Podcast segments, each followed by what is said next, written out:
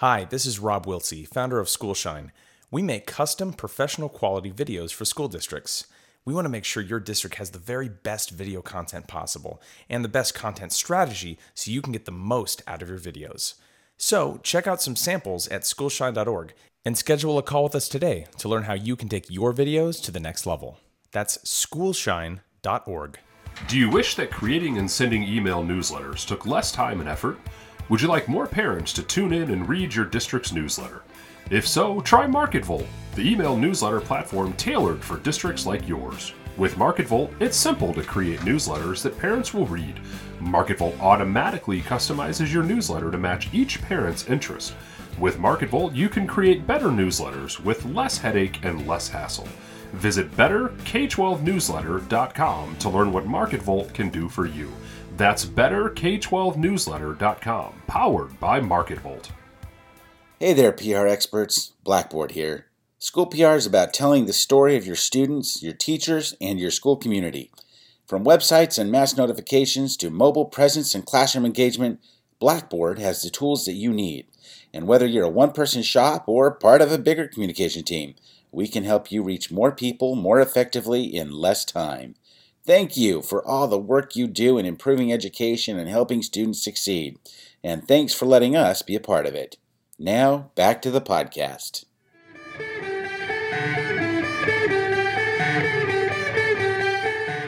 Advocating for public education, sharing our stories, and celebrating our schools, students, teachers, and staff. From crisis communications to media relations, social media, and everything in between, we're here to give you the best strategies, tools, and techniques to help educators help our kids.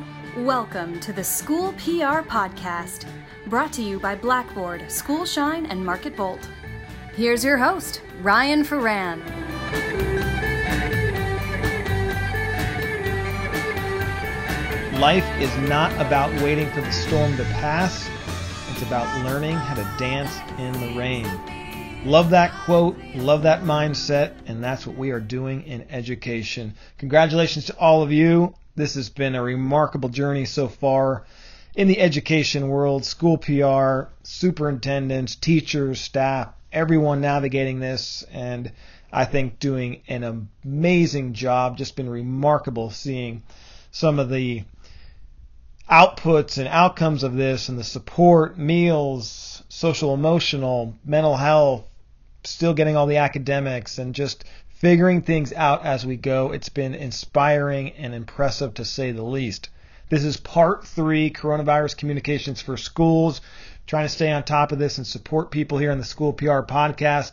This part three is actually from a CalSPRA virtual meeting that we held today we got big news in California this week. Governor Newsom announced that, well, we may start schools early in the fall, maybe early in July. It's kind of a thought he had, no direction, no guidelines, just kind of this is what I'm thinking. I'm thinking out loud. So CalSPRA, being the great group that CalSPRA is, got together and said, let's have let's put something together and support people as we navigate all of this. So we had a great roundtable today virtually. had over 180 people signed up. So we sent out the video to the CalSPRA listserv. If you're in CalSPRA, if you want to see the video, check the listserv. And I just thought I'd put this on audio format so people um, make it easy for them to access as well. There's a lot of great people that gave updates and perspectives. So really appreciate it and, and know what a value it was for people today. So on this podcast and on the virtual meeting we had today, obviously everyone concerned about the economy, what it means for our school budgets going forward. A lot of projections, more questions than answers. So we brought on Kevin Gordon from Capital Advisors. He's the founding partner and president, and he was the executive director of CASBO, really involved with CSBA, big advocate for public education. He really has his pulse on the financial outlook, especially with K 12, and great advocate for all of us. So we had him on. He gave a very informative update uh, about the school budget. So you'll hear from him. Kendra Britt comes on too. She's, as you know, the CalSPRA president, now CalSPRA past president, and also the deputy superintendent for the California Department of Education and works directly with our state superintendent of public instruction here in California, Tony Thurmond. So she gave a lot of very good information as well. Music Watson, former CalSPRA president, she's the chief of staff down in San Diego County Office of Education. She wrote this, her and her team, a great plan for schools reopening, what to consider. So she goes through some of that. Uh, that resource is also available on the CalSPRA listserv. I think she put it in the school PR group on Facebook as well. Really appreciate her joining. Dr. David Van Alstall, our CalSPRA superintendent chair, gave his perspective of dealing with all these things when governor or somebody makes this big announcement, then our communities react, what that process looks like, and some things to consider. So Dr. Van Alstall, my boss and the CalSPRA superintendent chair, joined us as did Michelle Smith McDonald. She's been doing some great work about high school graduation ideas, what people are thinking. So she gave us some ideas and perspectives into that, which is very important. And Michelle is the CalSPRA Bay Area Chair and the Director of Communications for the Alameda County Office of Education. So really good people talking, and we had some time for some questions. So I thought this would be perfect for part three, coronavirus communications for schools. Part two is episode 42. Part one is episode 41 on the School PR podcast, available iTunes, Podbean, wherever you get your podcasts, Spotify as well. Our last episode, 43, was actually a great conversation with Superintendent Dr. Joe Sanfilippo, who has done a remarkable job with storytelling and branding his school district himself. He's co authored several books. We talk about coronavirus as well. So if you haven't listened to that yet, I would highly recommend that. And part two and part one of Coronavirus Communications for Schools have a lot of views, uh, downloads, I should say. So if you haven't listened to those, very relevant stuff media relations, PRAs, dealing with this news cycle, uh, positive stories, getting your stuff out there, hashtags, social media campaigns, what kind of images to use. You get it, but there's a lot in those other two Coronavirus Communication for Schools podcast. Episode 40, by the way. Speaking of Kendra Britt, our awesome CalSPRA past president. That's a interview with her, talking about her role. Uh, Tony Thurmond the state superintendent, how she got that amazing, impressive job, and she's doing a wonderful job at the state and CDE for us and supporting us. So that's episode 40. You can dive in and learn a lot more about Kendra Britt and her insights and perspective. Uh, I would highly recommend that. So, without any further delay, here is our discussion and roundtable today. I hope this helps. I got good feedback. Just we had some great speakers today. So, keep sharing those great stories. I hope this helps you as we continue to go forward, and we'll look for part four of coronavirus communications in a couple of weeks. We're here to help everybody and hope all is well. Please enjoy. And as we get started, just want to thank the CalSPRA Executive Board for making this happen. Obviously, a trying time right now. We're all navigating this, but a big thanks to Kendra Britt, Jen Dorico, Jessica Hull, Nathan Cabedo, Matthew Jennings. Thanks to them for ensuring this happens and supporting all of our awesome members. So we appreciate that. All right. Awesome. Thanks again for everyone being here. Appreciate it. Uh, I want to start with this quote that I think is very fitting for what we're all going through right now. Life's not about waiting for the storm to pass, it's about learning to dance in the rain. I think that's just so appropriate for what we're doing. We can't wait to educate kids until next year. We're doing a great job with distance learning. This is our seventh week of school closures for most of us. So it's just amazing to think of how far we've come. Time seems like flying by yet going so slow at the same time. So this has just been incredible.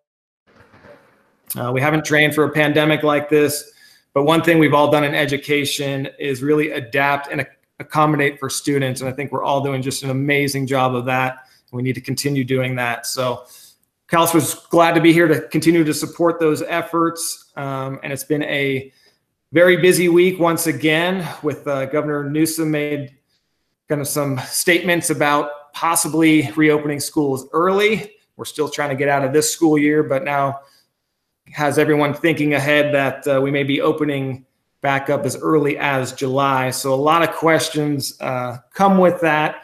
So we have a great lineup of speakers addressing a lot of that. Uh, one of the big things everyone's curious with the coronavirus and this uh, pandemic has caused uh, economic hardships. The economy is not doing well. And so, what is our budget and what is our funding going to look like next year? So, when I got some requests, let's talk a little bit deeper about funding. Was thrilled to reach out to Kevin Gordon. Uh, Kevin's with Capital Advisors, founding partner and president. Uh, was the direct executive director of CASBO, involved with CSBA.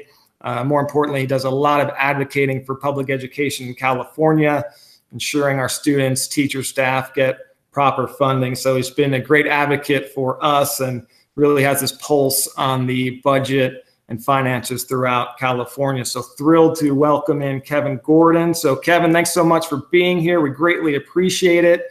And I guess we'll just start with uh, lots of projections out there, questions, not a ton of answers right now, but kind of what you're hearing and what you can tell us about kind of the financial forecast going forward here. Yeah, thank you very much, Ryan. And can you guys hear me okay? Yeah, we got you. Great. Um, yeah, uh, it's uh, it's interesting because when you if you're trying to pay attention to all the different folks up in Sacramento that have any power, you are going to come away with a lot of mixed messages. I mean, there is no doubt when we have the economy plummet the way it has. And if you're just sort of a strict observer of Proposition 98 and you're running the formula, um, we don't want you to be jumping off of any buildings because it, it can be really depressing if you simply do that. And it's the reason why back on April 8th, I think, is when we first put out an advisory out to all of our clients. And amongst our clients is the Association of California School Administrators and some of the other major statewide groups. We work very closely with uh, CSESA, the County Soups Organization, and CSBA. And, and we were trying to influence what the nature of some of the communication might be about the budget.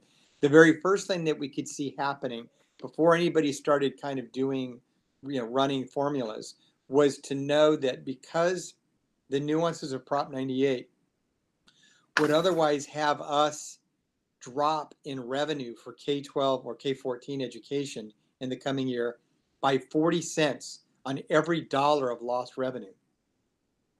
That it, it's not very hard to see that the impact would be so draconian as to pretty much conclude that Prop 98 next year will be the enemy of K 14 education if we simply let the powers that be use it as the default for determining what schools will get.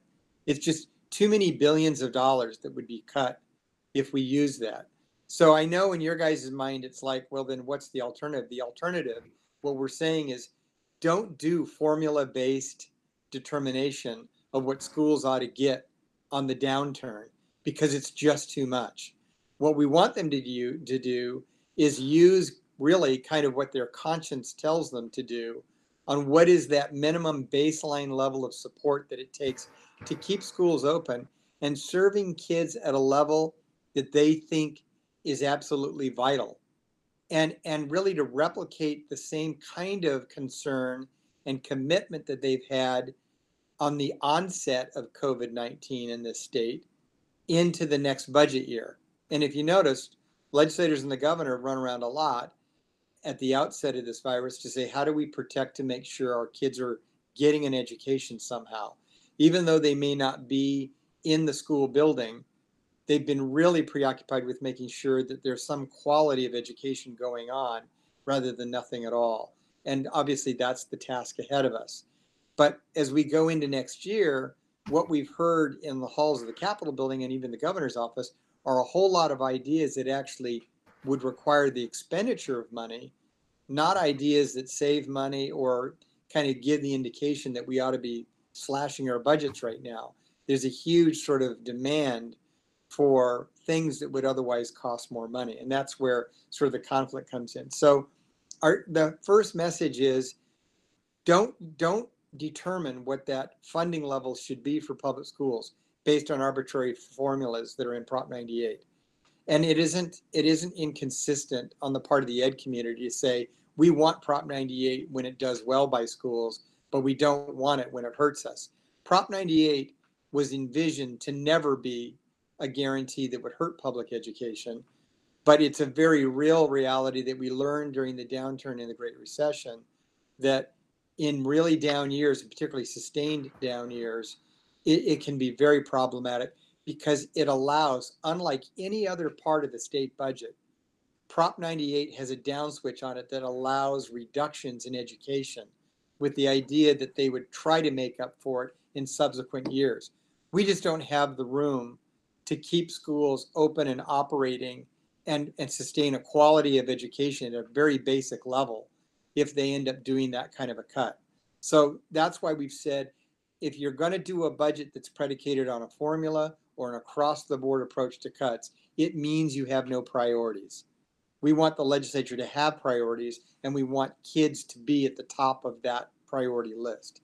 So that's the first message. The second thing that we put out in very early April, it was on the 8th of April, was a message to say that if we are going to have district budgets that are flat or even reduced, the last thing we need are new costs that are saddled on school districts by the state of California. The example is STRS and PERS increases. We know that over time, those two systems are ratcheting up increases every single year, year over year, on education. The combined impact of the STRS and PERS increase for next year, costs that we have not borne up to this point, it's just the increase, is $1.3 billion. How in the world are we supposed to shoulder that obligation if we are flat funded or even cutting our budgets? And that's a major argument that we're trying to put forth to legislators. Suspend any increases in STRS and PERS next year. The pushback will be from those two systems, STRS and PERS, because they're going to say, hold on a second, we depend on that revenue to keep the system in a trajectory that makes it solvent. Well, you might remember that on the STRS, it's a 32 year plan to get that plan solvent. Our view is it costs the legislature absolutely zero to add a couple of years to the back end of that plan. And yeah, it'll expand the unfunded liability, but something like 68 to 70% of the unfunded liability problems are created by what's happening on the stock market, not by what's going on with regard to our contributions. It is an issue for sure that they should be concerned about, but it's budget dust by comparison to their overall problem that they have and the imperative for making sure that we're keeping schools basically open. And trying to exact that kind of a cost increase on schools right now doesn't make sense. The other major message that's being articulated is about um, about how we fund next year, not on the dollars we put in, but the basis of the fund. And that is that people are saying, look, at there's a high likelihood that when we get into the fall, going to be a lot of parents who don't want to have their kids, um, you know, they have their kids uh, uh, coming back to school. If that is the case, um, we are going to have a decline in ADA. So at the same time we are either flat or we're getting cuts, we would lose more money by the fact that we'd have declining enrollment. So we need to hold harmless on that. So idea is probably the most likely idea is that we ask the state to go with the P2 enrollment counts in the current year as the base for all school districts in the coming year. There are provisions of state law that allow a district to actually get funded predicated on the prior year or the current year, whichever is more. So they they may determine that that safeguard is enough, but school districts need to know that they can utilize it. That is only, by the way, a one-year safeguard. I think most districts are going to want some kind of protection going into next year that's beyond existing law. And so we're going to be talking about that.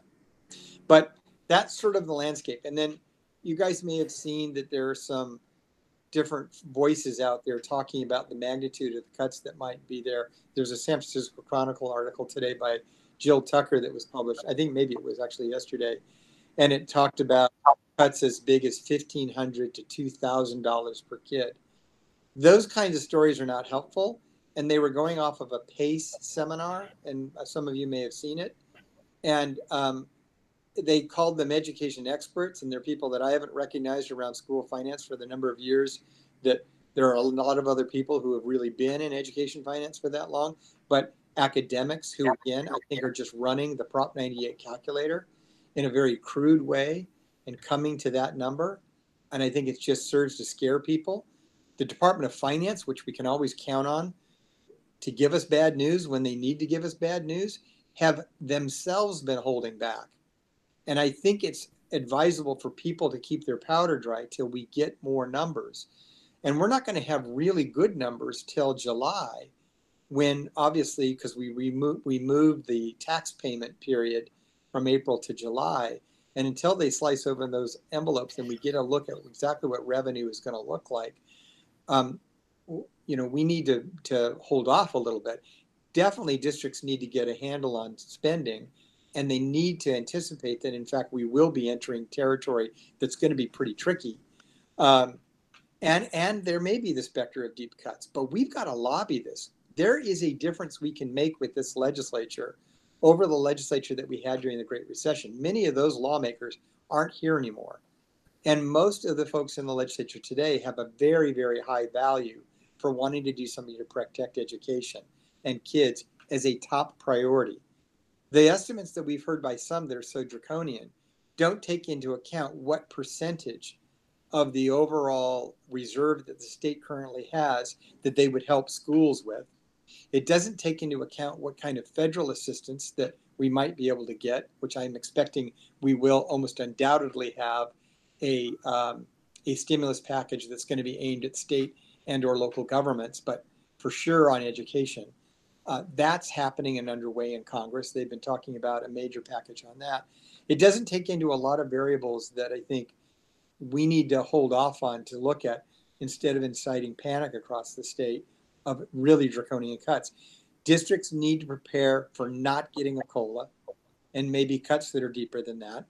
We've heard from our friends in organized labor that if they don't get the full 2.29% uh, COLA, one union said there will be war. We're happy that our labor partners are being very, very vocal about the consequences of cuts. And that clearly plays into the whole political dynamic in Sacramento. I just don't know that it's very realistic that we can escape some kind of cut level and ultimately in the budgets that we see. Uh, but I do think there are a couple of extremes to this argument. So, meanwhile, the legislature and the governor have been up in Sacramento, as I mentioned earlier, talking about things that spend a lot of money. And so, when the governor talks about coming back early in July or August, the first issue that he didn't realize is that a whole bunch of school districts come back in August, and it's not considered early. And so, if he considers that early, then we'll be early by his definition because they'll be coming back in August. The notion of trying to contemplate coming back earlier than what is already going to be a steep climb for planning and implementation, for distancing and making sure that we do this right relative to treating that environment that will have contagion uh, exposed exposure to kids is something that is a pretty tall order and has a lot of cost to it. There will be cost to just open the way we're supposed to open in terms of distancing. You know, you take a look at the average size of a classroom and you take a look at what it would take to space kids out with six feet distance. We can only put eight kids in a classroom. That's not going to happen. It's going to be higher than that. One of our dilemmas in California is we have the highest class sizes in the nation and with the highest class sizes in the nation, um, when we try to make a dent for purposes of social distancing, we probably don't even bring it down to what the average class sizes are across the country. So we got a real challenge in how we're going to prune the number of kids that are in a classroom, how we're going to stagger lunch periods so kids are not all on top of each other during meal times. All of these things create challenges that are being grappled with by at least a couple of different task forces. Tony Thurmond has one, which is doing really good and thoughtful work there. Uh, and by the way, the superintendent's office is doing some very good work across a lot of these issues. And Tony Thurmond himself has been incredibly engaged from day one. Uh, I don't know if the guy ever even gets a chance to sleep because uh, he's communicating with so many different people uh, every single day about a lot of these different issues. But there are going to be a lot of outlets for us to get our input across. So I'm going to just stop there and see what kind of questions that you guys might have that I might not have covered. Kevin, appreciate all that great insights and information for all, all of us to consider. I mean, I'll just start with a quick question. If, if people have a question, we'll get to as many as you can. Just utilize the comment section. And I think Kendra is in here, and we'll hear from her next. Speaking of uh, superintendent's office, but knowing what you know and what you said, and the myriad of factors and costs that it would take to not only open up on time as scheduled in the fall, as scheduled what is the likelihood that a possibility of opening up somewhat early coming to fruition at all? I think really what I mean, we've talked to the administration about this. Uh, you know, the governor was doing what he's done a few times now, and everybody's heard this, and that he's thinking out loud. And it didn't give very many people a heads up about this. And in trying to be as charitable as we can, I I think it's neat that the governor really tries to communicate with the public in a way that sounds like he's having a conversation with his neighbor, or as he's sometimes referred to, having these candid conversations with his wife and his kids about what's going on. The problem is is getting him to understand that when the governor of the state of California says we would like to try to get schools schools to open in July, what people hear is something much bigger and it and it telegraphs a message to communities and to parents an expectation that now school districts have to shoulder because he's I- increased what they should anticipate locally.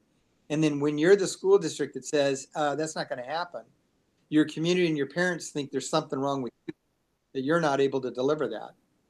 While his heart is in the right place and we get it you know and what we've heard is what he really meant to say was what we'd love to shoot for is where it can be done for schools to open as early as July, if we can get ahead of that to try to deal with the learning loss that we've experienced.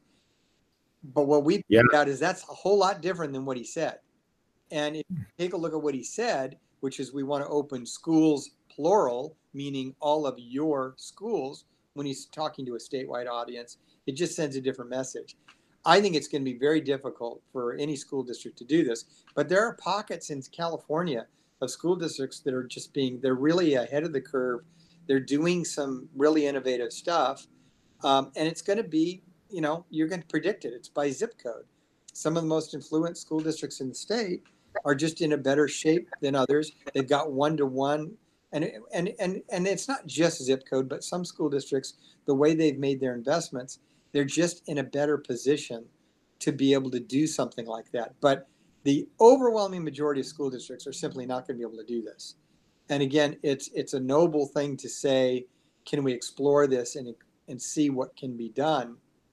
And I get Linda Darling Hammond's comments, which are that whether we come back early or we start on time, rethinking how we do that start, obviously with an eye toward what the money is that's involved so that potentially students get to start back with some of the, particularly in elementary school, with the teachers they had, and then you transition them to whatever that next step is immediately might make some sense. But it's all going to be, I, I think the governor is not going to do any kind of state top down mandates. He's going to continue suggesting these things that'll create pressure on districts to try to do something along the lines of what he's thinking.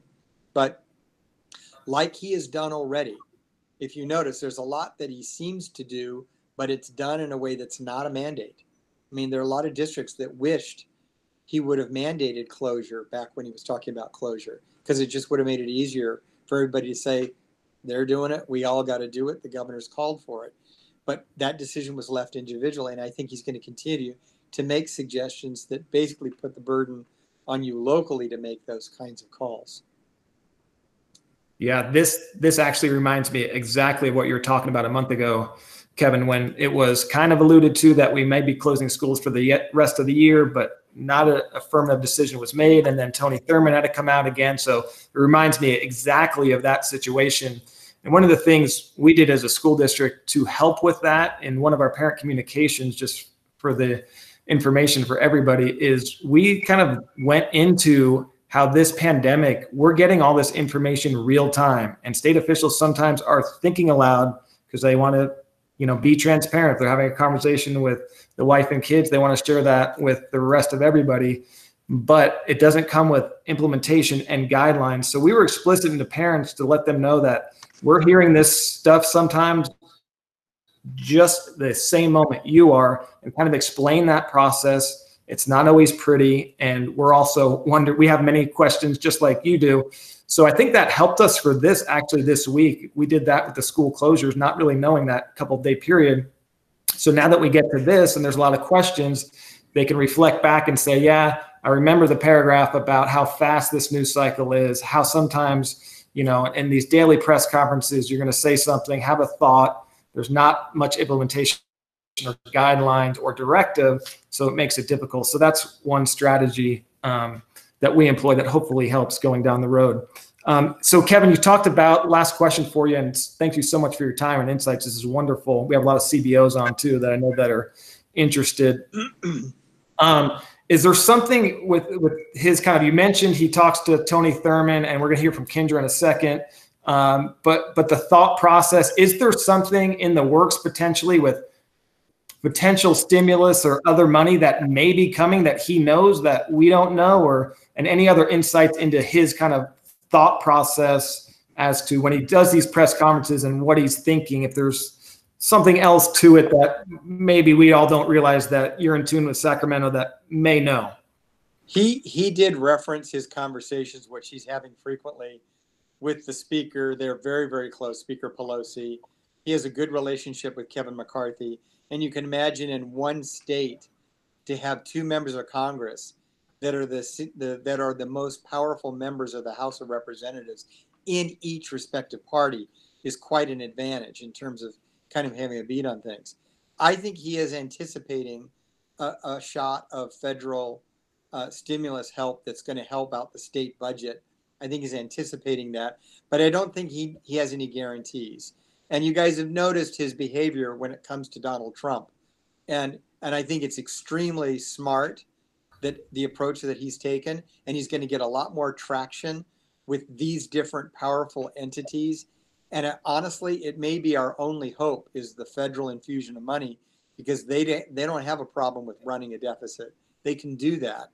And I mean, if you think about a trillion dollar package that they've spent, uh, this two trillion dollar package that they spent getting money into the pockets of average folks, and you know, you know, there are people out there who haven't gotten their money yet. It just seems like it's pretty slow to get there imagine that a, package of not even close to that magnitude that went out to states would go a long way. I mean, in California alone, if our problem is a 35 to 50 billion dollar problem in a fiscal year, well, 50 billion dollars is state is state of California, one of the biggest states in the country.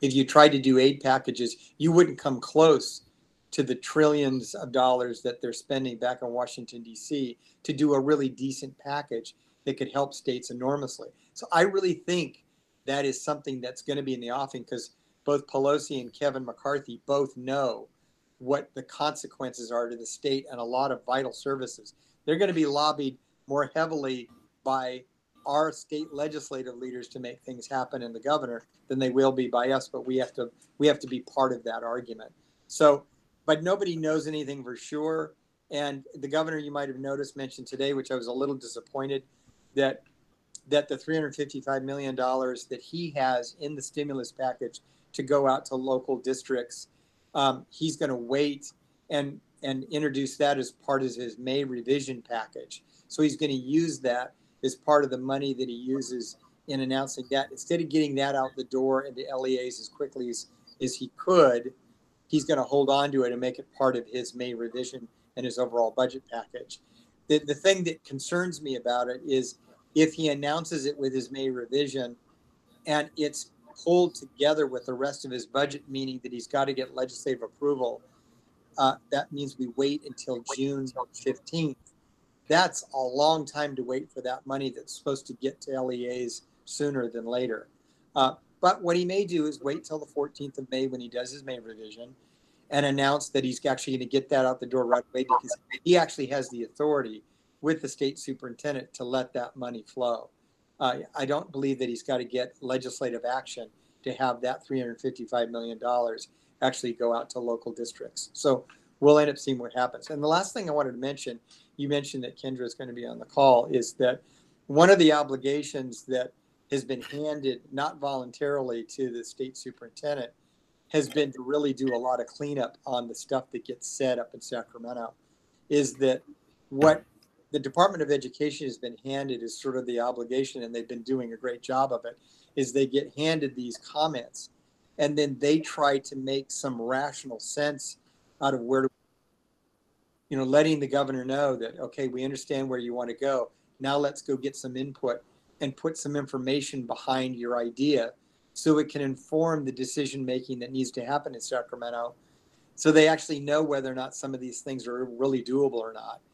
That has been extremely helpful. And he has a direct pipeline to so many people in the education community across the state that he has built one superintendent and one CBO at a time since, and it's been a really quick ramp up since uh, since his coming into office. So he's got that burden. He's doing a really good job with it, and we're really counting on him to continue to play that role. Kevin, thank you so much for your time, your insights. Couldn't agree with you more, especially on the Tony Thurmond and the CDE and what, what a great job they're doing and kind of uh, rationalizing what the governor says and putting that into real terms. Again, thanks, thanks for everything. Thanks for coming in and thanks for advocating for all of us for finances for our students, our teachers, and staff. It's wonderful work you're doing, we all appreciate it. Good to be with you guys. Thanks so much. Thank you. All right. All right, that was Kevin Gordon. Great stuff from him. And then, as mentioned, uh, great transition into Kendra, our CalSPRA president, who is with us. She's also the deputy superintendent for the California Department of Education and obviously works directly with our state superintendent of public instruction, Tony Thurmond. It's been a busy week for her. Kendra, I believe you are here. Thank you so much for being here. I know it's uh, a lot going on. And as uh, Kevin was talking about, you guys put out a lot clarifying messages and communications. Um, if you want to expand on that and the latest from the CDE.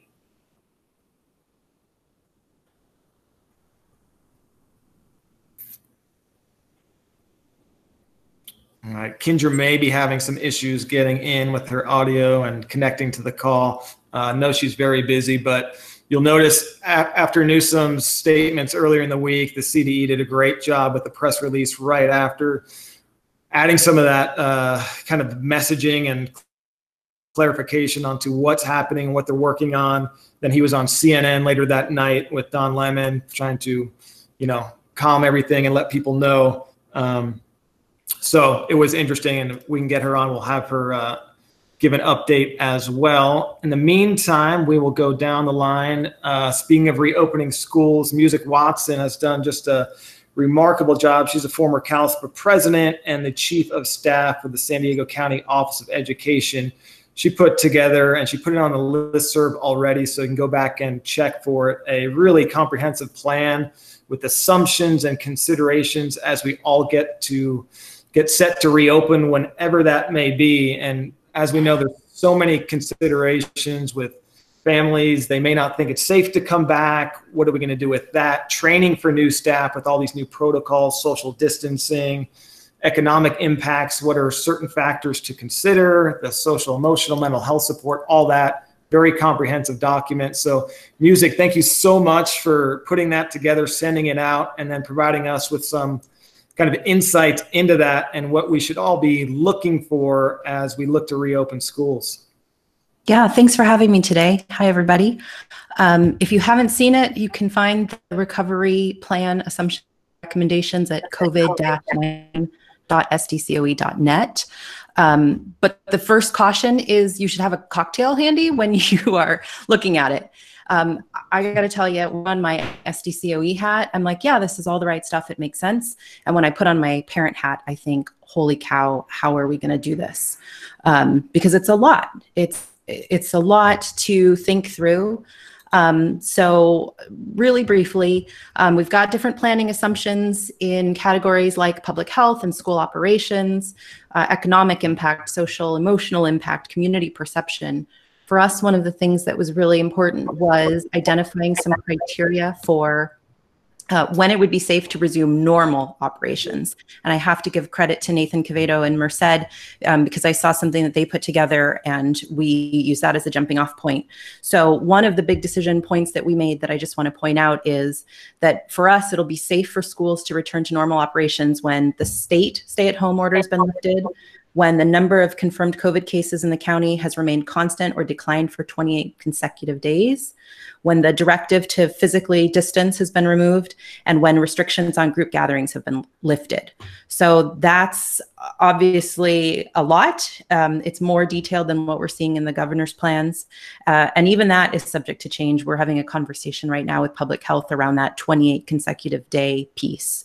Um, so we've made some assumptions uh, that it would be 12 to 18 months for the vaccine, that we'd have a second wave of infections, and that at some point, I think it will be soon, that the stay at home order will be lifted, but school operations may still need to be modified because at the local level, there might be restrictions on group size, um, there might be questions around testing and screening availability.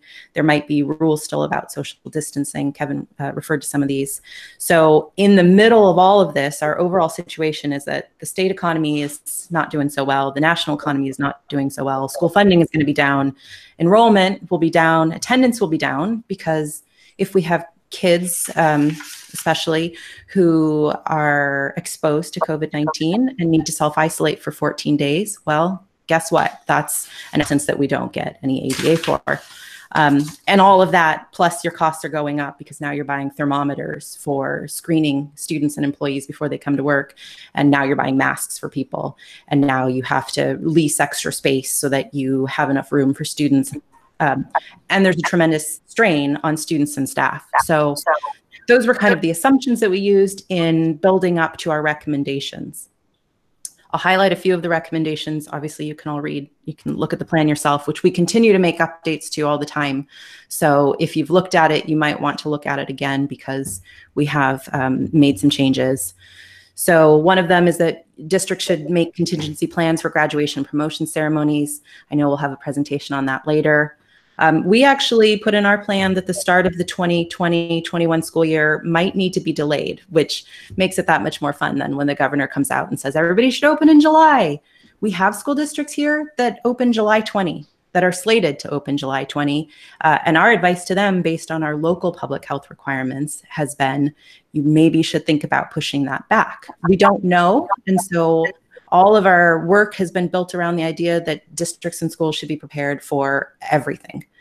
Um, we assume and recommend that districts and schools prepare to restore operation in phases um, thinking through especially some of the considerations for special student populations like students who are experiencing homelessness or medically fragile students, English learners, some of our more vulnerable communities that we do know will have experienced learning loss just because of the craziness of the pandemic.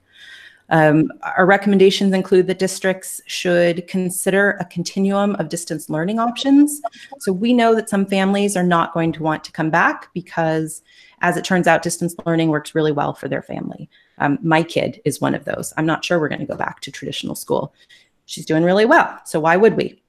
Um, but if our local school district had a really robust independent study program or a blended program, I would be happy to keep her enrolled there. And there's going to be other families like that as well. And so you should be thinking through how do you develop one of those programs so that you can retain those students.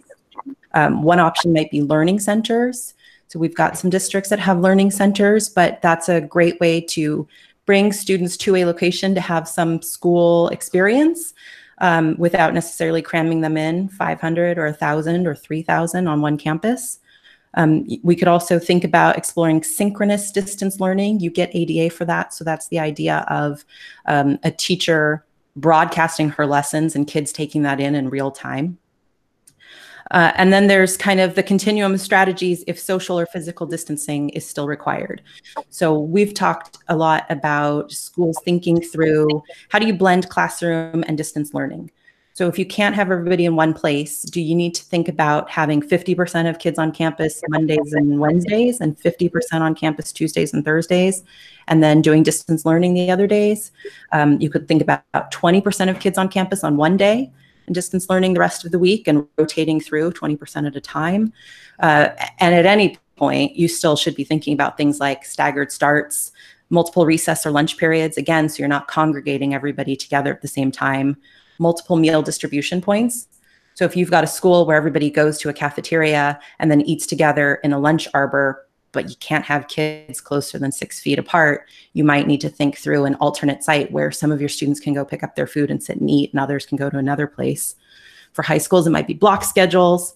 And you need to do all of this thinking for your before and after school programs, as well as visual and performing arts and athletics programs as well. Uh, and then the other thing that really blew my mind when I stopped to think about it was buses. So for you, for districts and charters that have school bus programs, your program is built around the idea that you, you know, route your school transportation efficiently. You get the kids, they get to school, they're all there. You've got 80 kids on a bus. Well, with social distancing, you can't have 80 kids on a bus. You might only be able to have 30 kids on a bus. You might only be able to have 40 kids on a bus. And if you're putting them on the bus, you might need to take their temperature before they get on the bus because you don't want them at school and you don't want them on the bus exposing other kids potentially to COVID. And so then you get into questions around how do you do that? And how do you, if you're a district that also provides transportation to neighboring districts, how do you do that? Uh, has revenue and staffing implications. And then you have to do all of the work to support all of those things. So, writing policies, engaging in negotiations, um, thinking through work assignments for high risk employees, and making changes there. Uh, meals. So, if your students are only coming two days a week, but they're dependent upon school for nutrition, then you need to also think about changing your lunch program so that those kids can get food to take home for the whole week. Um, all of the communication supports to communicate whatever changes you're making or considering to your internal audiences and your external audience. And then also a process for engaging students and parents to get their voice. And the way I've been thinking about it is it's like LCAP on steroids. So all of the parent engagement, all of the student engagement, especially if you are in um, in a high school district, all of those pieces.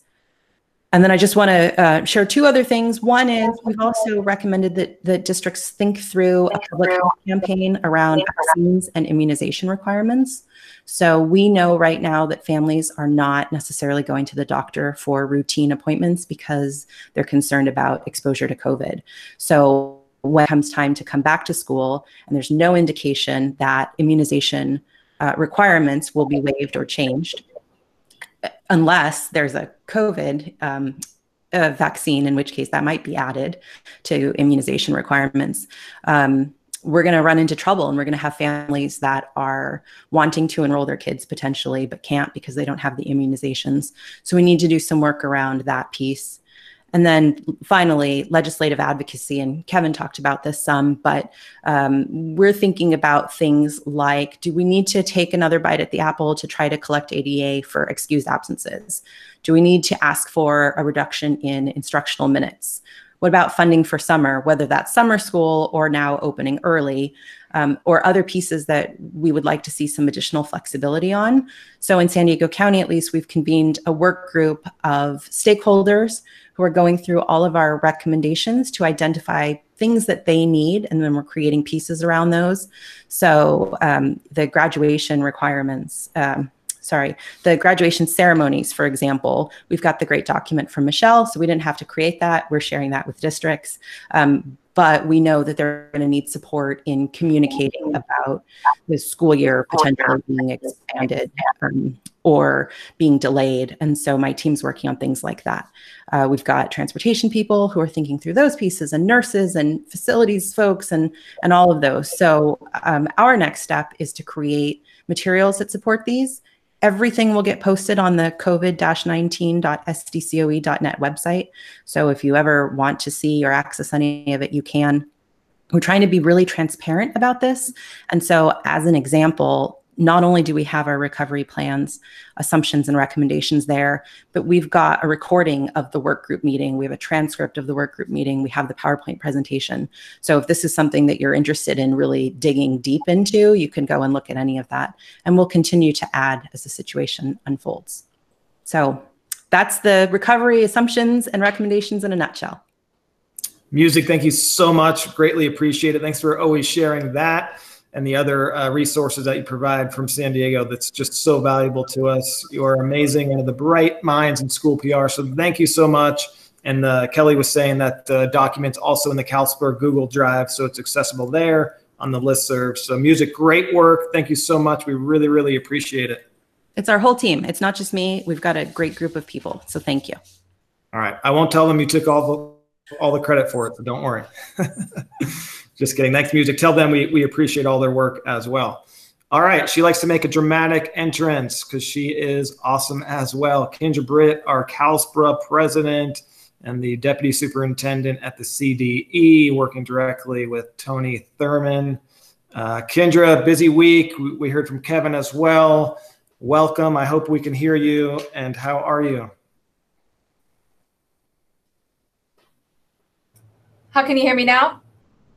We can hear you now, yes. just like just like the commercials. Great. Uh, I'm not trying to make a dramatic entrance. You should have seen me the last half an hour going, "I'm right here," and you couldn't hear me, so I'm sorry. Uh, but by dramatic, if you mean roots, this is the reality of our situation, then yes. So um, I'd love to give a shout out to music. Um, I'm actually glad I got to follow her, although I'm ready to pass out after what she said because there are so many layers to what we are you know we're exhausted and and i think we're just ramping up. So um, it's kind of wild. Um, but i will say that that document she she provided is being used statewide as a model right now. I've, I've heard it come up in conversations here. So i just want to commend her as a fellow CalSPRIN for the incredible work she's doing that um, that we're all kind of using as a model for for what the fall looks like or just schools reopening in general I'd like to echo Kevin's sentiments earlier that my boss does not sleep. I'm convinced. So um, I'm just going to give a quick overview of what we've been up to. Most of you are, are pretty aware of that. Um, I there's so much. I, I hope I I hope I give it enough justice because I know we're we're busy as everybody else is. Um, one thing that's been kind of wild is our social media analytics. We're communicators. That's a way we communicate, especially now in a virtual society. So um, we're experiencing some analytic numbers that I've never seen before that we'll never see again. We're talking like 3,000% in likes and engagement. So that's been kind of wild, you know, millions of impressions. So we're really using that platform right now. Um, we're, we're posting webinars. Thursdays are kind of our big webinar day. So there were two today, one on CTE this morning. There's one that's going to happen happening now. Um, using Facebook Live as a way to provide it to the to the public as soon as possible. Um, I will say um, we've been working on a lot of different task force based on the needs as they arise, but one of them that existed before COVID nineteen was the digital divide. So um, it's really been uncovered in this situation. We have an equity issue for students who do not have access to either a device or connectivity even further than that is maybe you have one device in a household, but there's three children in school. How do you manage that? So um, we've been surveying districts along with partners. We've really been utilizing um, ACSA, CCSESA, and especially SSDA, the Small School Districts Association, to reach out to the rural and small districts, especially to figure out how to close this digital divide. And um, we've received over 1,100 surveys our staff here is actually calling every single submission um, to verify and validate because even if they say, hey, we need 20 hotspots, and we say, okay, we have 20 hotspots for you, but then there's no connectivity that's even available. There's no infrastructure. Um, for example, when the governor made the announcement of the 100,000 hotspots, they're T-Mobile. So although that was a, it's wonderful and, and we're going to find use for them somewhere, but T-Mobile isn't everywhere. Um, so if having some disconnect in, in the ways that we can get these um, services out to our students. Um, our number grows weekly, and there are over 400,000 students without devices right now. That's our reality. So we've been really focused on that. Our superintendent started a Closing the Digital Divide Task Force with Senator Connie Leyva, and uh, as the co-chair, and then other legislators are on there, folks that have been fighting this fight for years and what I love about them is their tenacity. They're taking the ISPs, the internet service providers, um, they're they're pushing them to do something more than just continue to say, oh well, we offer a discounted rate, and if you just give us your social security number, we'll get you an account. So um, the next task force meeting is Monday, and uh, the ISPs will be back on, as well as some tech companies that although they've been um, generous in donations, we, we feel like they've got more in their pocket. So we're going after them. And um, beyond that, we have an achievement gap and loss of learning task force with Assemblymember Shirley Weber and Toby Boyd, president of CTA.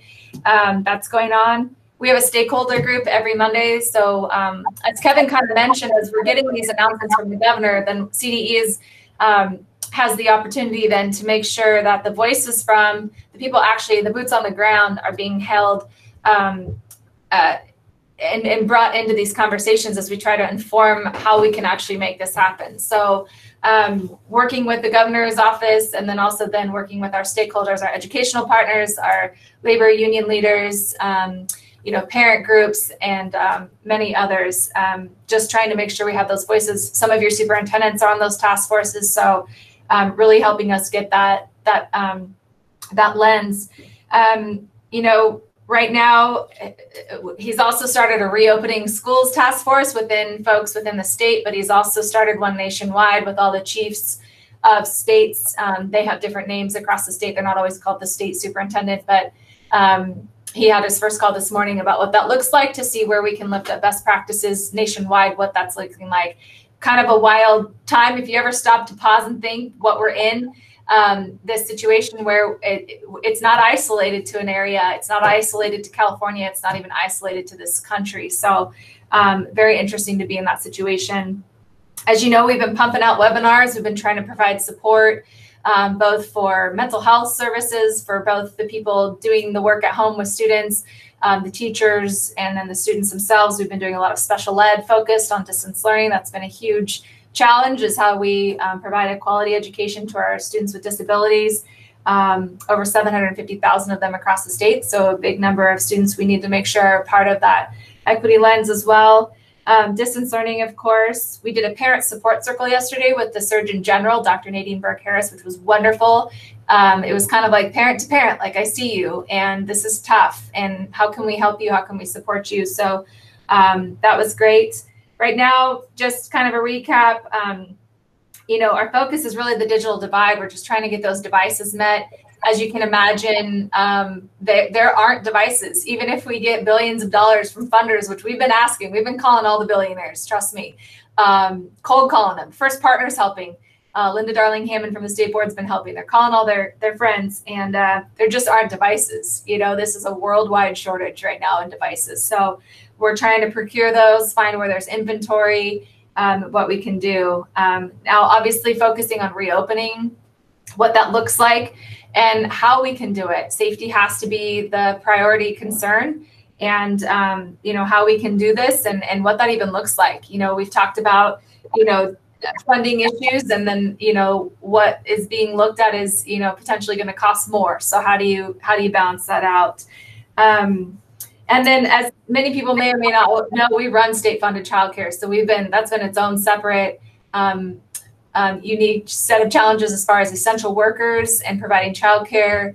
to those folks getting ppe there's a supply chain shortage um, there for uh, the protective equipment. And um, so we've been busy, as you all have, and uh, there's a lot of task forces. There's going to be more, and uh, I'd like to just say this is this is kind of fun to do. Uh, this is my last official day as president of CalSPRA, so um, it's just nice to connect with all of you, um, even via virtually, um, and just to say thank you for all that you're doing and to keep up the great work. Thank you, Kendra. And, once a CalSPRA president, always a CalSPRA president. And there's many on here, so uh, we appreciate all them and your work. Uh, thank you so much for that. And just going back to the uh, a lot of questions about reopening and what the governor said and what you guys put out from CDE. Any advice on kind of messaging? Because you know, once he makes Newsom makes that suggestion, that thought, then we all get inundated with the questions. So, any guidance you can help us with maybe some talking points how to answer that and uh, how to approach that. One day we're going to write a book about the talking points that we said and the ones we wanted to say. You know, if we really were a transparent California, I'd have different talking points from Tuesday to now. But um, what I would recommend people say, you know, we're just looking at this from the perspective of how can we keep safety at the forefront And what does this really look like numbers wise? Because if you start peeling back the layers, it's overwhelming. You think about the AM PM shift scenario. So does that mean you have two sets of teachers? We're in a teacher shortage. Okay, next, um, we look at staggering school schedules. Maybe it's a combination blended learning um, where students are going a couple days a week and they're working distance learning a couple days a week, but you know that becomes a childcare workforce issue. So there's there's a lot to unpack here, and um, I would just say that we're working really hard on all those scenarios, crunching numbers, looking at what that looks like. Um, but what I think the important thing is is that we're not making this decision without having our our schools and school leaders weigh in on that because we can't make this decision up in Sacramento without understanding the challenges you're actually facing. Um, you know, like I said, listening to music kind of lay out what they're looking at. Um, you know, it's hard to digest, but that's the reality. And those are the things that have to come under consideration um, as we kind of look at what's feasible um, for reopening. So our, our biggest thing is how can we do it and what does it look like if we can? It's it's an if right now, um, you know, and and it's April, it's to be May, and so it's obvious. Wait, wait, can we do it? It's to be May. We have to do that. We have to stop and have fun. But um, anyways, just really trying to think about that. The only way that this can be done is if it's safe, and that's the priority for us. Is also you know, taking into consideration um, what our public health officials are guiding us on, because that's where the decision um, should lie for reopening schools at the recommendation that it's safe for our students and our staff and our families to return. Kendra, thank you. Tell Daniel thank you, your entire team at CDE. Thank we you. appreciate it. I know you guys have had a very busy week. It's been amazing the work you've done, the support you've given us. It is, as we talked about, things are happening so fast in real time. We're all forced to react, but how quickly you guys move to support us in our reaction mode is just tremendously appreciated. It's amazing work. So thank you. One final quick question for you, and just is there anything we should be looking forward to, um, or any resources coming out? And you guys mentioned all the great teleconferences you're doing, support you're adding. Anything that we should be thinking of or keep an eye out uh, from CDE in the coming days and weeks? I think you know just continued guidance, and and that's typically driven by the input and feedback we get from from you guys out there in the field. So please, can you know if you and I love the CalSPRA listserv. I, I you know it's been helpful to drive those conversations up here. Um, you know we heard a lot of feedback. That's a nice way of saying um, we've heard a lot since since Tuesday. And so, um, but that's what we need, you know, and that's where you want to know that your voices are heard. So continue, continue those lines of communication with us and let us know. Um, I know we're looking at even summer school, um, after school, and uh, virtual academies, and just different ways that students can continue learning um, through the summer. And I think it's careful to note, you know, we're talking about loss of learning. We even changed it from learning loss to loss of learning because we're sympathetic that there were teachers out there who really took Tuesday's um, message as well then why am i working so hard right now if it's just all for nothing and, and you're going to call this a loss? And so it's it's hard you know as communicators how do you wordsmith something that shows that you know we've had a pause in education or a slowdown but um, but it's not a loss but for some it is. And so how do you how do you navigate all of that? So you know looking at opportunities to continue learning over the summer virtually um, and just pad resources for students so that it doesn't feel like a loss. Teachers do not feel like this is, um, you know, they're working 12, 14 hours to, to make this go and, and they're so appreciated. So I want to make sure we all know we're aware next week is Teacher Appreciation Week. So let's take some time to acknowledge those folks who have just been working tirelessly, showing tremendous resilience um, uh, through this this transition. Very well said. Yeah, we've heard loss of learning and you know some students neglected and you know while it's different right now, there are so many things like you said uh, to highlight that our teachers are doing, our educators are going above and beyond accommodating right now, learning on the fly. So mm-hmm. sharing those stories and getting them out there because teachers are doing such great work. And I think parents realize uh, they're getting a reminder of how important teachers and schools are right now. Uh, so that's great. But mm-hmm. uh, it's a good reminder for sure. Thank you, Kendra. You're amazing. Thank, thank you, thank you. you. Thank you. Appreciate it. Madam President, for one more day. One more day. awesome. Thank you, Kendra. Um, our, next, we're going to go to Dr. Vannasdall. He is our CalSPRA Superintendent Chair, also our Arcadia Unified Superintendent. Happens to be my boss. Even if he wasn't, I would still tell you how great of a leader he is and just how amazing he has done uh, throughout this pandemic. It's just been remarkable to work with somebody that has the leadership ability of him, willing to make the tough decisions, but do so so thoughtfully, thinking about our teachers, students, and staff. So I am honored to work with Dr. Osdol and so glad he's been a part of CalSPRA uh, the past year or so, helping us and getting his message out there.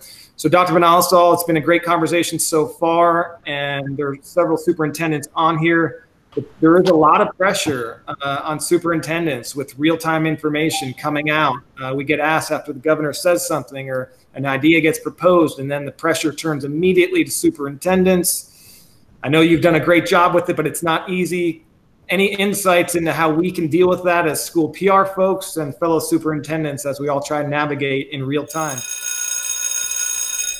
What could stunning professional quality videos do for your school district's PR and communications? Find out how Schoolshine's professional video team can partner with your district at schoolshine.org. This podcast is also brought to you by MarketVolt Email Newsletter Solutions, providing industry leading email newsletter solutions that better connect over 800,000 parents, staff, and community members with their school districts.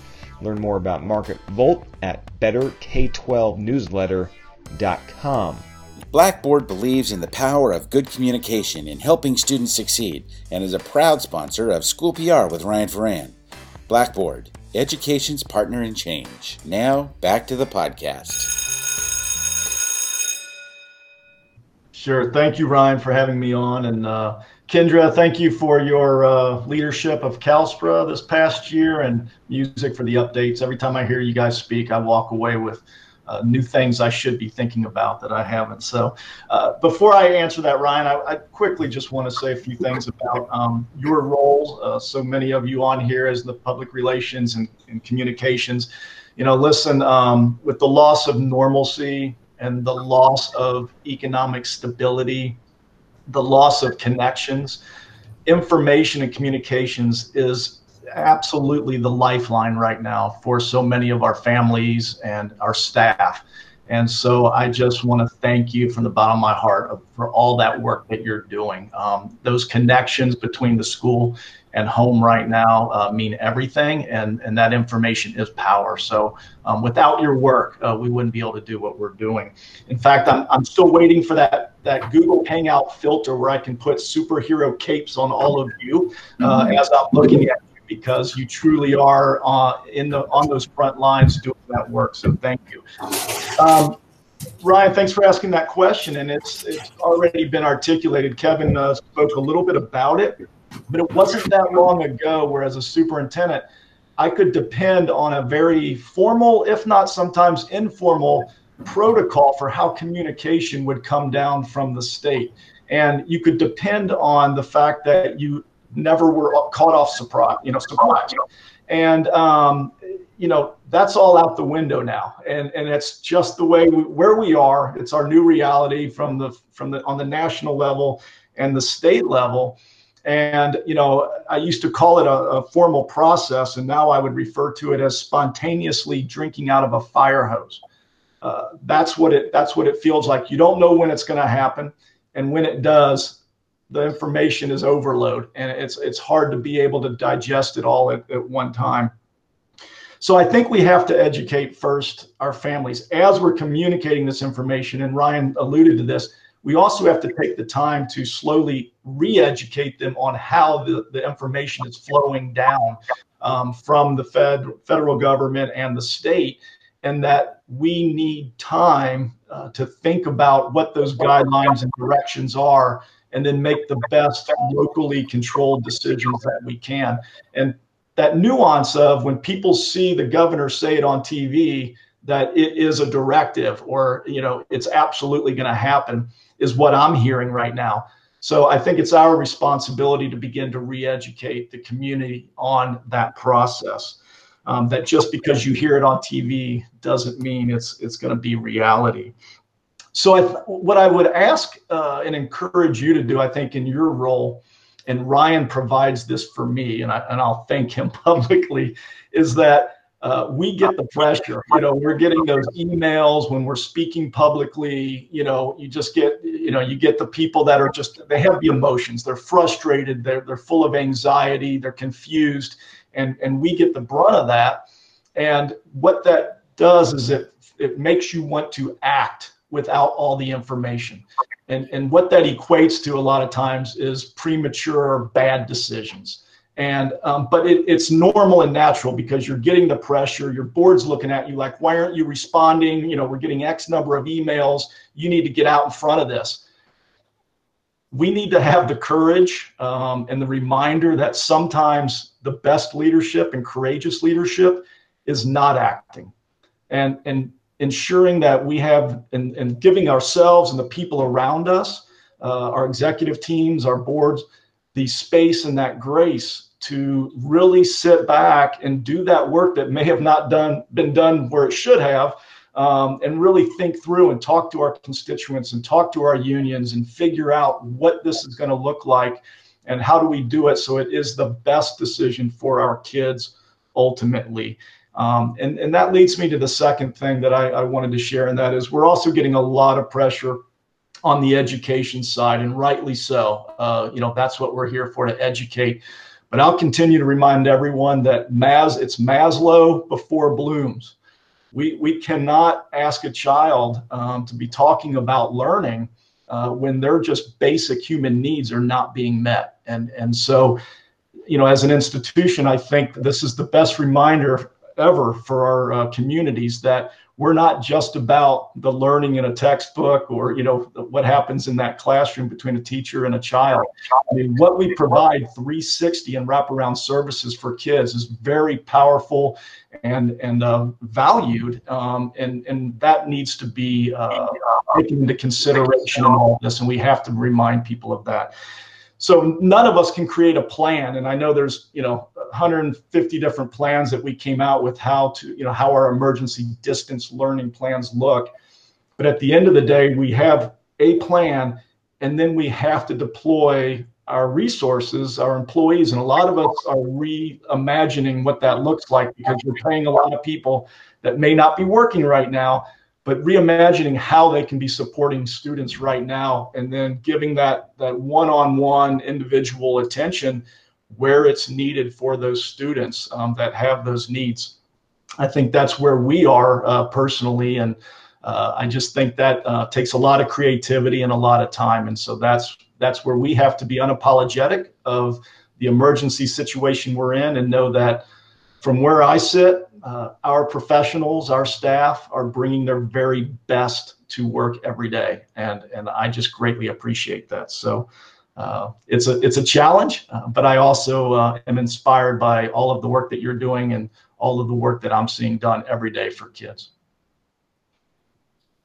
Awesome inspirational as always. And just a reminder for people, I'm going to ask Dr. Vannasdall one follow-up question. Then we're going to get to Michelle Smith McDonald talking about graduation ideas and what uh, is in the works as far as graduation. And then we'll wrap it up. Uh, so just a quick reminder, and you can utilize the notes. Uh, Dr. Vannasdall, your thoughts. We heard heard uh, Kevin Gordon, great insights on the budget looking ahead and kind of what it looks like. We're not exactly sure, all these demands as a superintendent, how are you starting to think about the budget possibilities, reductions, getting messaging out there so it's not this shock? Um, we all know the economy is not doing well, but we're not sure with what stimulus. Any thoughts uh, for us, or kind of what you're going through as as we look forward to the budget and lack thereof that we may be expecting in the fall?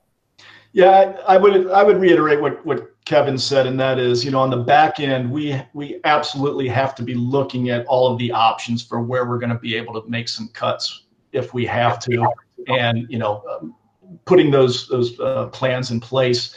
However, um, actually beginning to act on them or speak publicly about them is premature at this time because we don't know the facts. And you know, even presenting to the board, you know, our budget updates, you know, and the board looking at us like, well why aren't you talking about you know what's coming down the path and a reminder that you know our budgets are set on fact um, not speculation. And you know, it would be irresponsible not to be monitoring that and thinking about that. Um, but it is premature, and I hold out hope that um, what we do is directly tied to recovery of the economy. And I hope and believe that um, our legislators will see that when the time comes. Thank you, Dr. Vannasdall. Great point. Uh, we're all projecting and we want to and we need to, but also budgets are based on actual numbers in bank accounts and all that. So very important. Great message as always. I'm sure I'll see you around soon. Thank you. Thank you, Dr. Vannasdall. Awesome job. All right, Michelle Smith McDonald, another awesome uh, guest speaker with us today. Everyone, you know, we're talking about school reopening, but we haven't even gotten out of this school year yet. So, still lots to do, and the class of 2020 um, is on that list. We want to make sure we recognize them, give them their due diligence, and uh, everything they deserve. Uh, just amazing work. So Michelle is the CalSPRA Bay Area Chair and the Director of Communications for the Alameda County Office of Education. And she's been doing a lot of work, research, talking to people about graduation ideas, virtual and all that. So Michelle, we really appreciate you hopping on. I know you have a very busy day. Uh, anything you can provide for us would be wonderful. Yes, Zoom call number five of the day, I believe. And just in the interest of keeping it real, I just want to say day three ponytail and the bowl of popcorn I had for lunch. So there you go.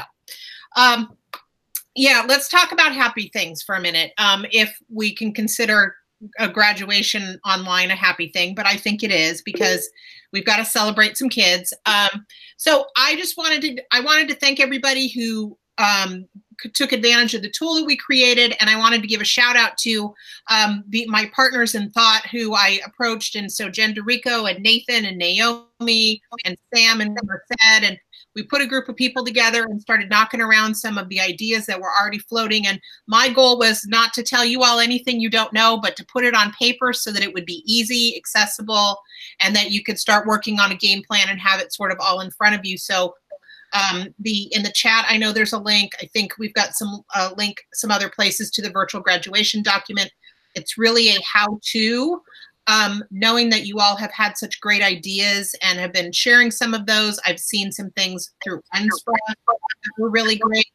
And then i just wanted to kind of offer some thoughts about ways in which i know i've been thinking about this in conversations i've been having. So one of the first points of feedback I got when I rolled this out to our county folks was they're um, about cost and you know and using third party vendors and how much this was going to cost and how many high schools do you have you're multiplying that cost by you know multiple high schools or eighth grade promotions. And one of the things that i was um, one of the other the next conversations I had was I started to reach out to some of our local ed foundations and I suggested that the districts do the same to see if those ed foundations had funding perhaps to help with sponsoring a graduation ceremony. Um, having conversations with chambers of commerce who I know small businesses are really hurting now, but maybe they've got some larger donors who really want to attach themselves to something that's really a feel good opportunity and maybe helping financially to support some of these ceremonies. Um, and so, you know, we've I, I've been working that angle a little. I worked local media angle a little to get out the word that these were going to be expensive scenarios for school districts and that there might be opportunities for business to come in. Um, and then one of the other things I had a, a brain thought about, sorry, it's late in the day and I'm on call five, was about creating a special moment or a memory within that ceremony for the kids.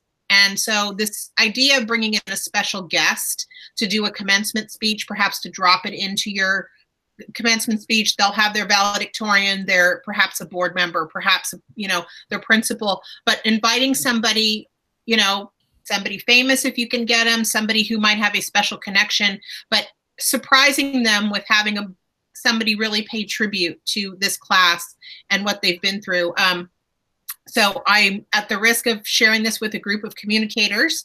Um, I will share that I reached out to the Golden State Warriors, and so in the Bay Area, in the next couple of weeks, we're going to have a commencement address with Curry, Klay Thompson, Steve Kerr, and then we're going to offer that up to any school district that wants to drop that into their um, high, into their virtual graduation ceremony. And those three are going to pay tribute to the class of 2020. So an opportunity perhaps regionally or locally if you are in northern california and you're interested in that video for your grad ceremony shoot me a note i'm going to make sure that people have it but finding a moment or something that really they would remember from their grad ceremony and so um, we did that. And you know and what i've heard a lot is about keeping traditions and people um, we have a local high school that opens with a bagpiper every year. And so they were able to get the bagpiper to they're going to have the bagpiper come and do virtually do the bagpiping part of the ceremony. Obviously staff reading kids names but you know making sure that you're honoring your tradition as part of this template i think are, is going to mean a lot to your kids. Um, and then the other thing i've been talking to our districts about was i know a lot of folks surveyed their families and they asked them what they wanted and in a shocking development most of them want a live graduation ceremony and grandma to be sitting in the stands and they, they want what they always have expected and what they've always gotten. And what's difficult is when you ask people and then you aren't able to deliver on the thing that you asked them about, just being really thoughtful about communicating why you've landed, where you've landed, what your limitations were. It's just, I think it's a difficult dance. When you've asked somebody, what do you want? And they say, I want this, and you can't deliver it that's a communications challenge that I think people are going to have to be really thoughtful about working through. And I got a lot of nodded heads from a lot of um, school district people who said, "Yeah, that's true," because you know you've asked, and so I think when people ask, they assume that you'll be able to deliver what it is that they told you they want. So, um, that's my i know there are great ideas out there and i hope we're still we're keep sharing them on the list serve i've seen everything from high school football stadiums who were turning on their lights in the evenings in the honor of the class of 2020 i think i saw that one in an article off the NSPRA board. I mean there's just some really cool ideas happening out there. I had one district today who did cap and gown pickup, and the teachers lined the street, and they had this huge line with the signs, and teachers had funny signs like "You need a haircut" and "Pajama pants aren't clothes," and like just kind of really like sort of you know you know having a great sense of humor with the kids. But I you know there's a this is a big loss, and I think as we get closer to graduation season, our families are really going to be feeling it. So um, keeping that in mind, and you know you are all um, amazing communicators and amazing planners. And so I never pretended to know anything you don't know, but I just hope that by putting it down in one place, that just saved everybody a little time. We greatly appreciate the fact that you did that, Michelle. We love the update. I think you're so right about we do a lot of these surveys. We want input. It's really important to you know be careful how you ask and providing context because if you just ask how do you want it done? without any context you'll get you'll get some ideas but those aren't doable ideas. So that's a very good point. Uh, also utilizing the list serve to continue with those ideas. Thank you to everyone on here that's contributing to the list serve putting out those ideas. That's why CalSPRA is so valuable is the list serve so we're not having meetings like this or whatever. We can see the documents resources. We don't all have to recreate the wheel. We can do other things. So continue to utilize the list serve I love your Warriors idea. And what I really like about it is that you made it generic. So it's not to a high school, you know, Monte Vista Mustangs. It's to all of them in the Bay Area, and they can all utilize that. I think that's a genius idea. They get more PR coverage and spread, and more schools can utilize that and get that emotional connection with the Warriors, who are the greatest team in the NBA. So that is just another reason, even though I'm in Lakerland, uh, Great idea. Uh, tell the Warriors we said hello. Uh, so that is awesome. Appreciate those ideas. Just in closing, um, we know now is such a great time to utilize storytelling through social media, but also media relations in general. This is the media is looking for stories, um, good stories, and we're seeing so many stories of hope and inspiration, ingenuity, creativity from our students, teachers, and staff. Don't forget to utilize the media to help share those stories, to help advocate for public education, and really get the importance of what we're doing out there. So the media is looking for stories. Now is a great time to capitalize on sending these things to the media uh, as well. It's also a great opportunity as we go through this to advocate for yourself getting the seat at the table, seat on cabinet, executive team. You know, Frank Kwan, a former council president, had a good idea. Write down what we're all doing right now because I forgot what I did three days ago. But when this comes up again, we're talking budget cuts and why you should be on cabinet. You're going to have a long, long list of what you've done to help your school district and advocate for your students and staff when this is all said and done. So, crisis often brings opportunity, and this is a great opportunity for yourselves, schools, or students. So, keep up the advocating and all of these stories that we're doing for our individual school districts. Remember, those are stories for public education and everything that's happening the meals, the social emotional, the mental health support, the accommodations we're doing. Uh, that's the power of education. I think people are really starting to get the reminders just how important schools are in our communities and our society. So I know that's not lost on you guys, but just a good reminder the opportunity we have to share our great stories happening in public education. As we started this, life's not about waiting for the storm to pass. It's about learning how to dance in the rain. And you guys are doing amazing, amazing work doing that and accommodating everyone. Don't forget to follow the CalSPRA social media. We'll continue the conversation, Twitter and Facebook, and then the list serve. We'll send this link out with the recording in case people hopped off early and anything else. But again, I appreciate the CalSPRA Executive Board for enabling this to happen. Just awesome.